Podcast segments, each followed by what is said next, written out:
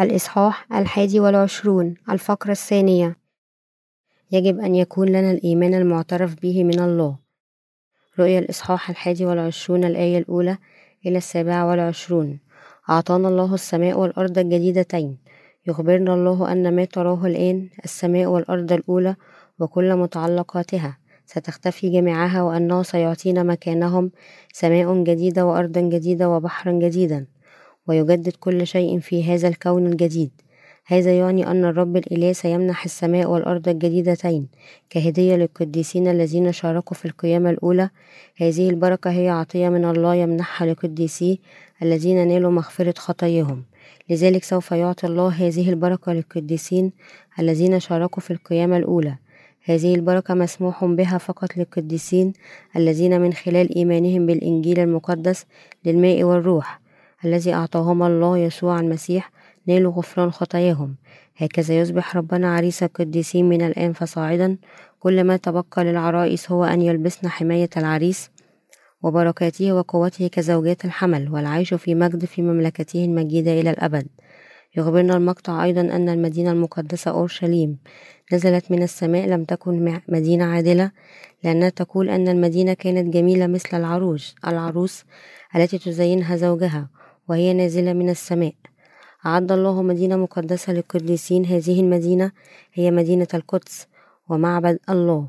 تم إعداد هذا الهيكل لقديسي الله فقط وتم التخطيط للقديسين طوال الوقت في يسوع المسيح.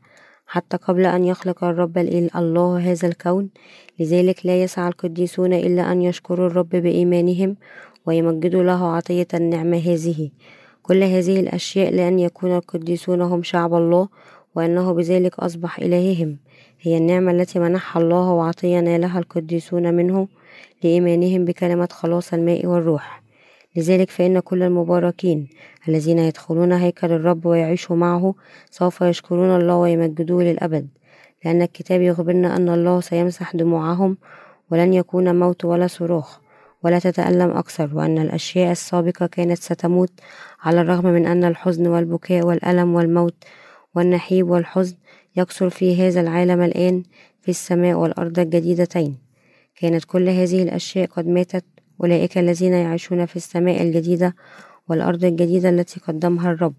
لن يزرفوا بعد الآن أي دموع حزن أو يصرخون على فقدان أحبابهم. لن يتكرر ذلك أبدا. عندما يأتي هذا الوقت من دخول القديسين للسماء والأرض الجديدتين تختفي السماء الأولى والأرض الأولى وكل أحزانهم وكل ما ينتظر القديسين هو أن يعيشوا حياتهم في المجد وجميعهم. بركات الله في هذه السماء والأرض الجديدتين إلى الأبد. كان الله قد أزال كل عيوب العالم الأول وجعل هذا العالم الجديد كاملا. يخبرنا المقطع الرئيسي من الإصحاح الحادي والعشرون عن السماء الجديدة والأرض والتي ستتبع الإبادة الكاملة لهذا العالم بعد مرور الملك الألفي الموصوف في الإصحاح العشرون. ومع الإصحاح العشرون انتهى كل شيء يتعلق حتى من بعد هذه الأرض.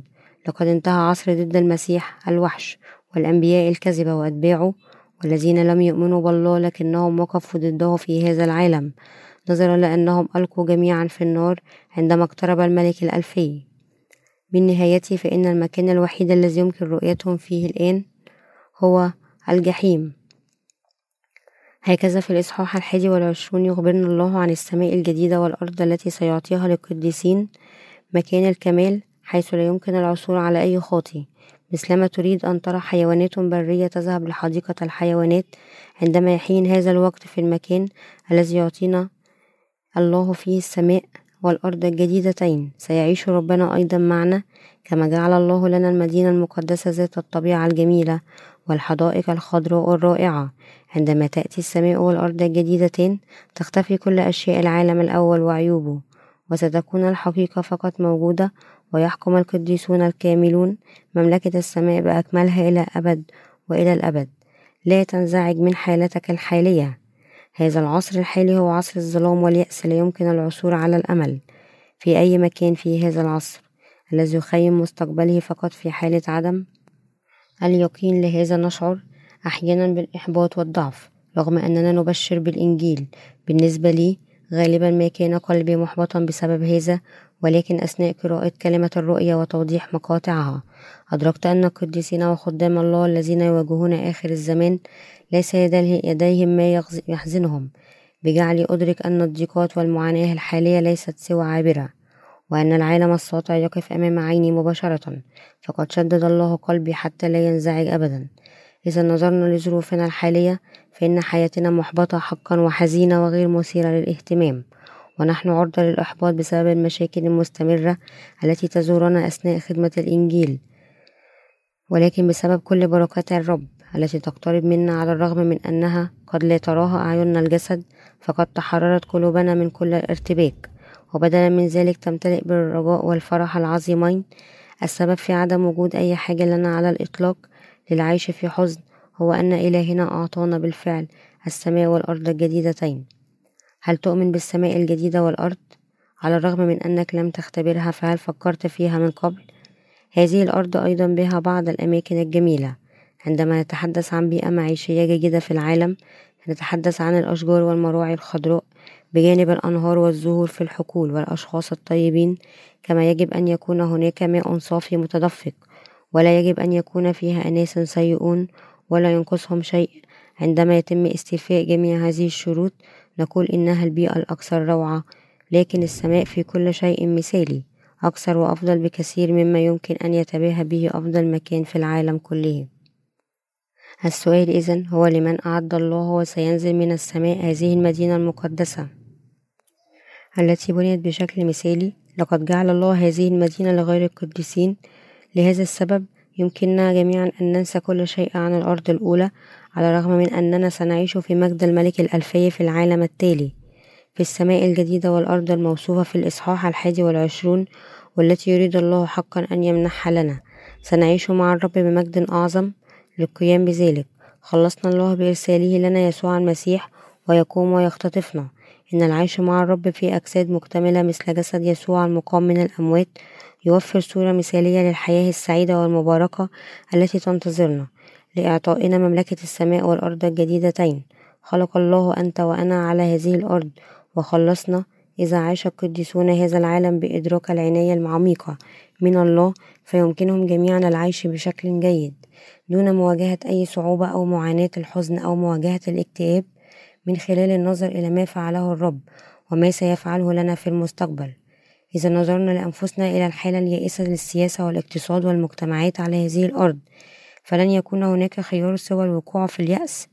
يجب ألا ننسى أنا وأنت أن الله أعطانا السماء والأرض الجديدة أن السماء لنا في هذا الواقع حتى لو حاول هذا العالم أن يجعلك حزينا فلا تحزن عليه أبدا ولا تغضب بل انظر فقط نحو الرب. قال الله أنه سيجعل كل الأشياء جديدة. أخبر يوحنا أن يكتب هذه الكلمات ويجعل كل الأشياء جديدة لأن هذه الكلمات صادقة وأمينة. أولئك الذين يشاركون في القيامة الأولى سيشتركون أيضا في كل بركات العيش. هذه في المكان الذي كان الله سيجعل فيه كل الأشياء جديدة.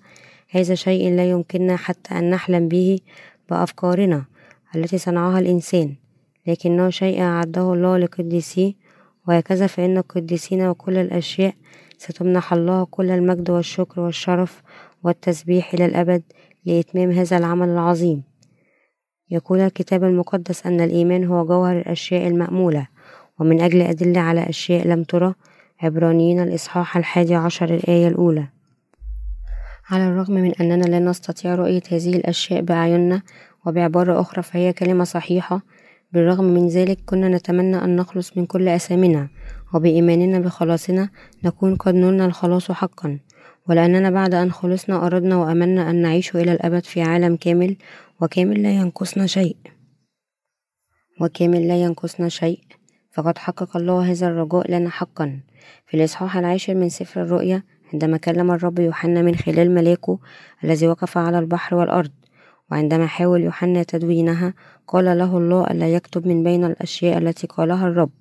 هناك أشياء معينة لم يسمح بكتابتها فهذه هي الأسرار التي يكتشفها لنا القديسون فقط. هذا اللغز ليس سوى الاختطاف. لمعرفة النقطة التي سيحدث فيها الاختطاف بالضبط يجب أن ندرك أولا أن بوك الله السابع هو المفتاح الحاسم لحل هذا اللغز.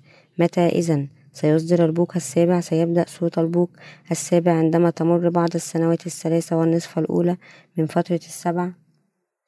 فترة السبع سنوات من الضيقة العظيمة. هذا عندما تأتي قيامة القديسين والاختطاف وعندما ينتهي الاختطاف ستتبع قريبا ضربات الجامعة السبعة. قبل بضع سنوات عقدت مجتمعا بشأن إحياء موضوع بعنوان الكنائس السبع في آسيا الصغرى.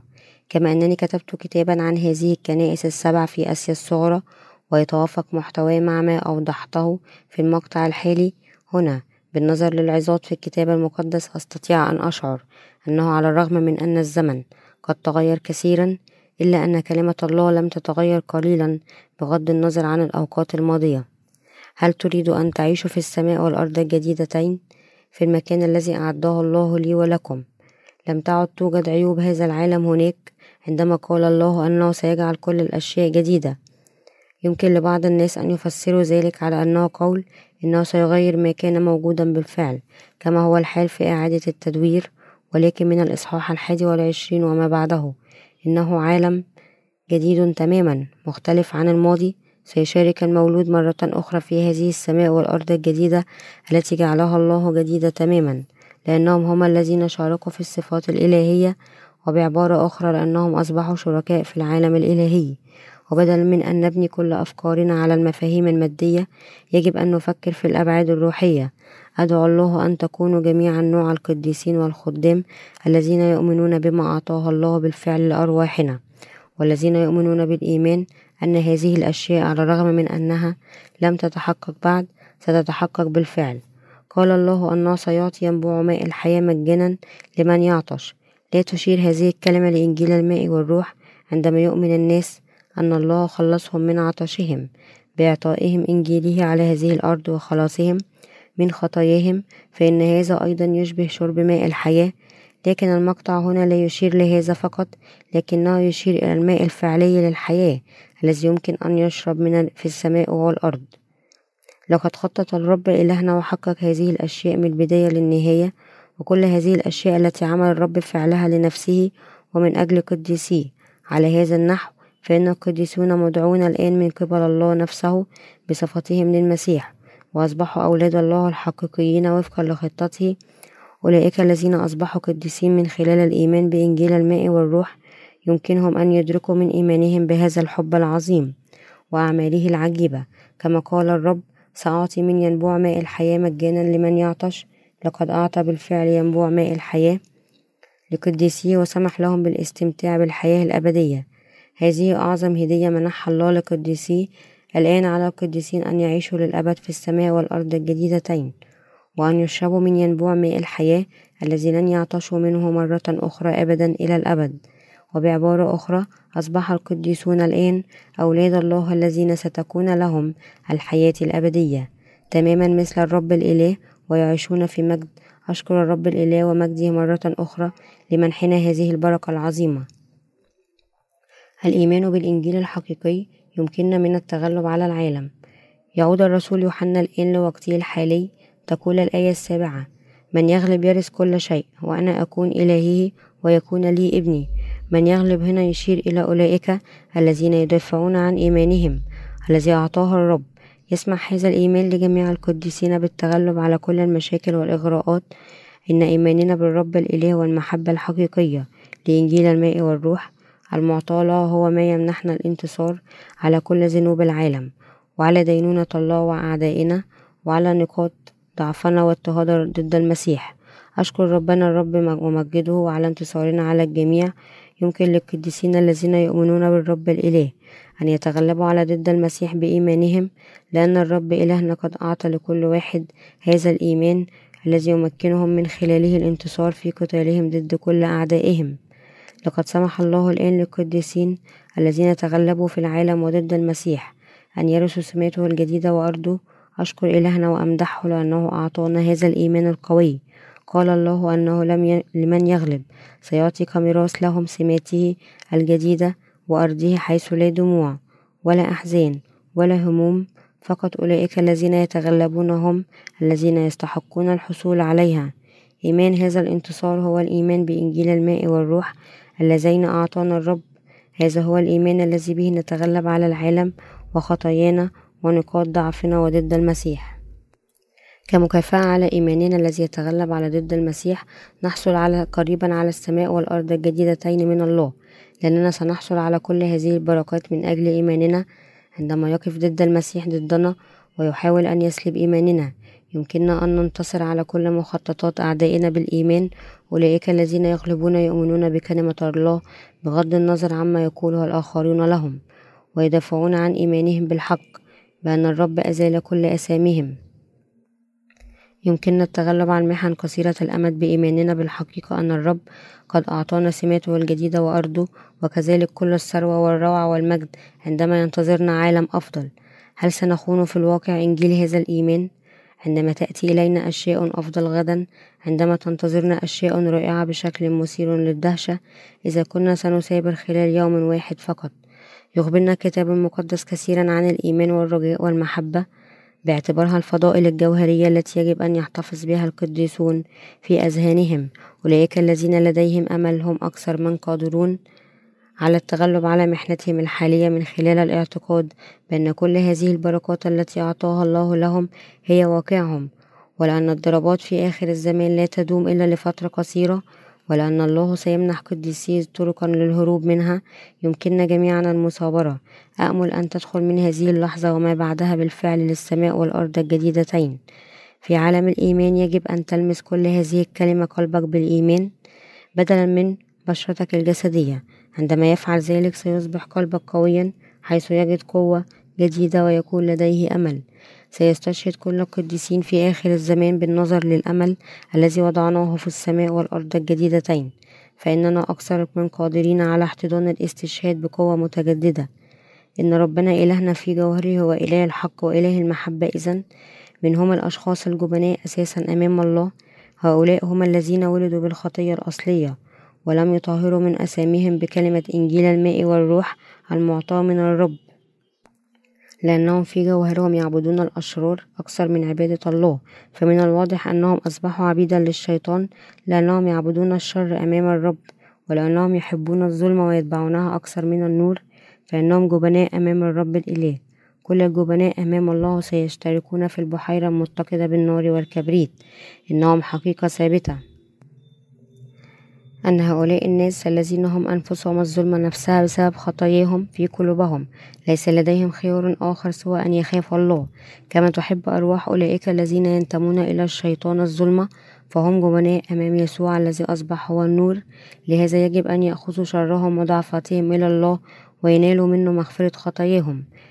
أولئك الذين لا يؤمنون بإنجيل الماء والروح المعطاة من الرب هم أعظم الخطاة أمام الله وأعدائه ولأن أرواحهم تنتمي للبغيض ولأنهم يقفون ضد الله ويحبون ويرتكبون كل خطية موجودة ويتبعون العلامات الكاذبة ويعبدون جميع أنواع الأصنام ويتكلمون بكل أنواع الأكاذيب بحكم الله الصالح فإنهم جميعا سيفعلون ذلك يطرحون في البحيرة متقدين بالنار والكبريت هذا عقابهم بالموت الثاني يحكم على الموت الثاني بالناس الذين يرسلون للجحيم وهؤلاء هم الجبناء الذين لا يؤمنون والراجسون والقتلة والفاسقون والسحرة وعبدة الأصنام الذين مع ضد المسيح وأتباعه لا يقبلون محبة الله والذين لا يؤمنون به هم أشرس الأشرار.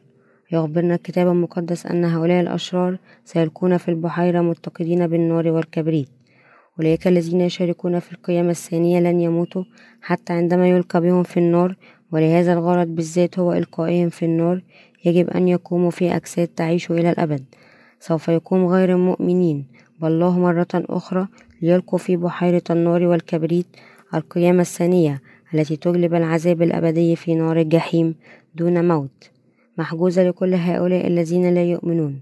وبعد وقت قصير من سكب الجامات السبعة التي تحتوي على الضربات السبعة سيكتمل الملك الألفي عندما تمر آلاف السنين.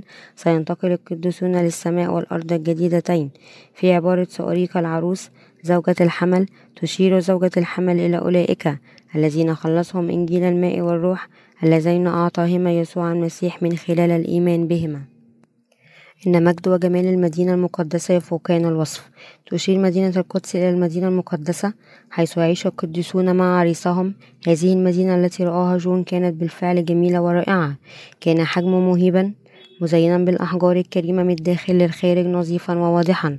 أظهر الملاك يوحنا أين ستعيش عرائس يسوع المسيح مع عريسهم.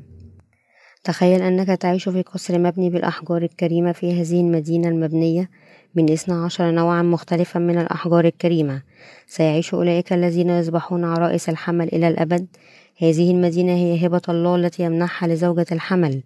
يخبرنا المقطع أن مدينة القدس تتألق ببراعة وأن نورها مثل أسمن حجر مثل حجر الرجب واضح مثل الكريستال. لذلك فإن مجد الله مع المدينة وكل من يعيش فيها.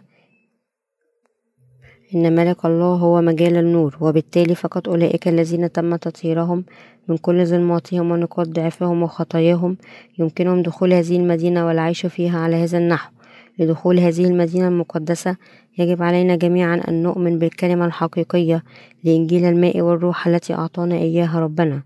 يقول المقطع أن المدينة لها سور عظيم وعالي مع اثنا عشر بوابة ويذكر أن على الأبواب أسماء مكتوبة وأن هذه هي أسماء الاثنى عشر سبطا من بني إسرائيل. يخبرنا الله أنه قد أعد بالفعل هذه المدينة لقدسيه محاطة بسور عظيم وعالي. هذا مؤشر روحي على أن الطريق لدخول هذه المدينة المقدسة صعب للغاية. يخبرنا بعبارة أخرى أن الخلاص من أثامنا أمام الله. مستحيل بالجهود البشرية أو الأشياء المادية العالم خليقة الله لكي نتحرر من ذنوبنا وندخل مدينة الله المقدسة. ومن المطلوب تماما أن يكون لدينا نفس إيمان تلاميذ يسوع الاثنى عشر. الإيمان الذي يؤمن بحقيقة إنجيل الماء والروح على هذا النحو. لا يمكن لأي شخص ليس لديه هذا الإيمان بإنجيل الماء والروح أن يدخل هذه المدينة المقدسة. يعرس المدينة اثنا عشر ملاكا يقفون كبوابة يعينهم الرب. من ناحية أخرى فإن عبارة الأسماء المكتوبة عليها البوابات تخبرنا أن أصحاب هذه المدينة تم تحديدهم بالفعل لأن أصحابها ليسوا سوى الله نفسه وشعبه والمدينة ملك شعب الله الذين أصبحوا الآن أولاده.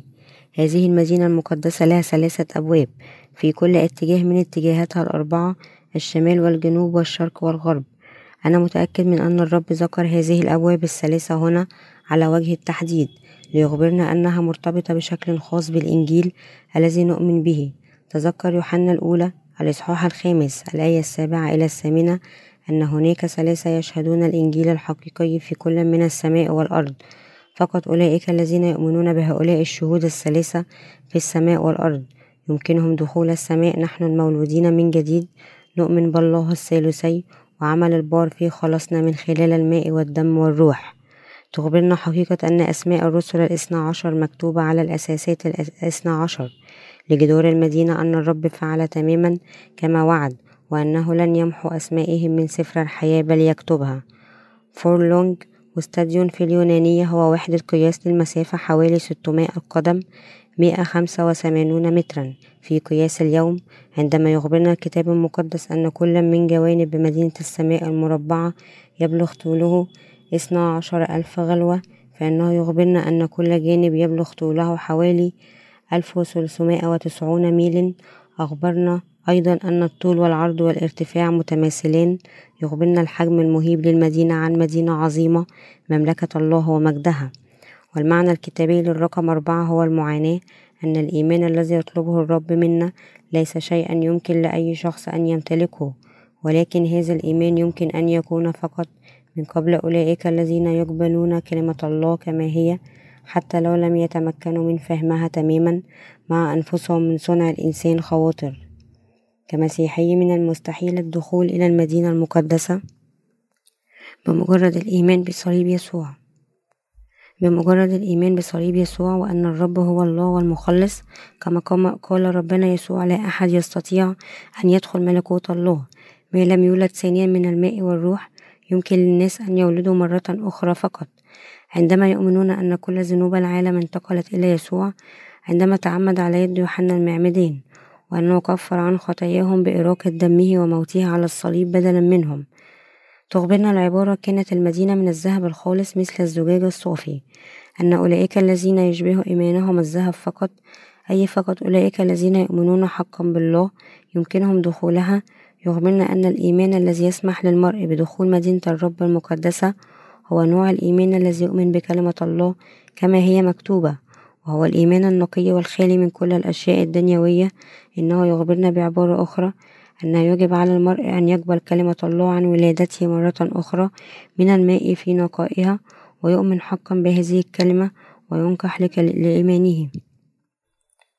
تم تزيين أساسات سور المدينة بجميع أنواع الأحجار الكريمة مما يخبرنا أنه يمكننا أن نتغذى من جوانب مختلفة من الإيمان من كلمة ربنا. يجب أن يكون لدينا إيمان منظم وليس فقط الإيمان بإنجيل الماء والروح أو الرجاء للسماء والملكوت الألفي. يأتي هذا الإيمان المدرب أيضا من خلال كلمة الله بينما يحتمل الآلام الحالية. لقد أعطى الرب القديسين ليس فقط بركته لمغفرة خطاياهم ولكن أيضا نعمة تحقيق رجائهم. إن أولئك الذين غفر لهم خطاياهم يدخلون الملك الفي السماء ولا يسعنا نحن القديسين إلا أن نشكر الله لأنه يؤهلنا لدخول السماء والأرض الجديدتين حيث لا يوجد حزن ولا حزن على الإطلاق. يحتاج القديسون الذين يدخلون المدينة المقدسة إلى الكثير من الصبر وهم على هذه الأرض واقفين بثبات في مركز إيمانهم. يحتاج أولئك الذين يؤمنون بكلمة الحق التي قالها الرب الإله إلى مثابرة كبيرة للدفاع عن إيمانهم عندما تأتي نهاية الزمان. سيأتي عصر ضد المسيح خصم الإيمان. هذا ضد المسيح. كخادم للشيطان سيجلب اضطهادا كبيرا لكثير من المؤمنين ساعيا لجعلهم يخونون إيمانهم. إذا وقف الناس لجانب ضد المسيح وتخلوا عن إيمانهم فلن يكون الملك الألفي والسماء بعيدا عن متناولهم فحسب بل سيكون أيضا في الجحيم مع الشيطان. لذلك في خضم التجارب والاضطهادات والضربات في نهاية الزمان نحتاج إلى المصابرة التي من شأنها أن تسمح بالدفاع عن إيماننا بحسب لأن هذه المصابرة الثابتة هي التي ستجعل السماء والأرض الجديدتين لنا. إن العيش في السماء والأرض الجديد هو مثل العيش المحتضن بين ذراعي الرب لأن يسوع المسيح أصبح نور العالم الجديد يضيء على هذه الأرض المقدسة كنورها. فلا حاجة للشمس أو القمر أن يضيء عليها. يسوع المسيح هو مخلصنا وخالقنا وديننا وفي السماء الجديدة والأرض هو الله الذي يعيش معنا. بواسطته ندخل السماء ومنه تتدفق البركات. لن يكون لديه القديسين أي شيء آخر سوى تسبيح هذا الرب. دائما في نسخة الملك جيمس الآية الرابعة والعشرون مكتوبة على هذا النحو. وتسلك أمم المخلصين في نحوها في نورها وملوك الأرض يجلبون مجدها وكرامتهم إليها. عندما يقول هنا أن مجد الأرض قد أدخل إلى السماء فإن هذا لا يعني أن أولئك الذين حكموا على الأرض الأولى منذ أن كانوا أثرياء سيحضرون ثرواتهم إلى السماء والأرض الجديدتين. تشير الأرض هنا إلى أرض الملك الألفي وعلى الرغم من أن القديسين خلصوا ويدخلون الملك الألفي جميعا بالطريقة نفسها إلا أنه سيتم منحهم سلطات مختلفة بعضها يحكم أكثر من عشر مدن والبعض الآخر على خمس مدن. اعتمادا على سعيهم للكرازة بالإنجيل أثناء العيش في العالم الأول.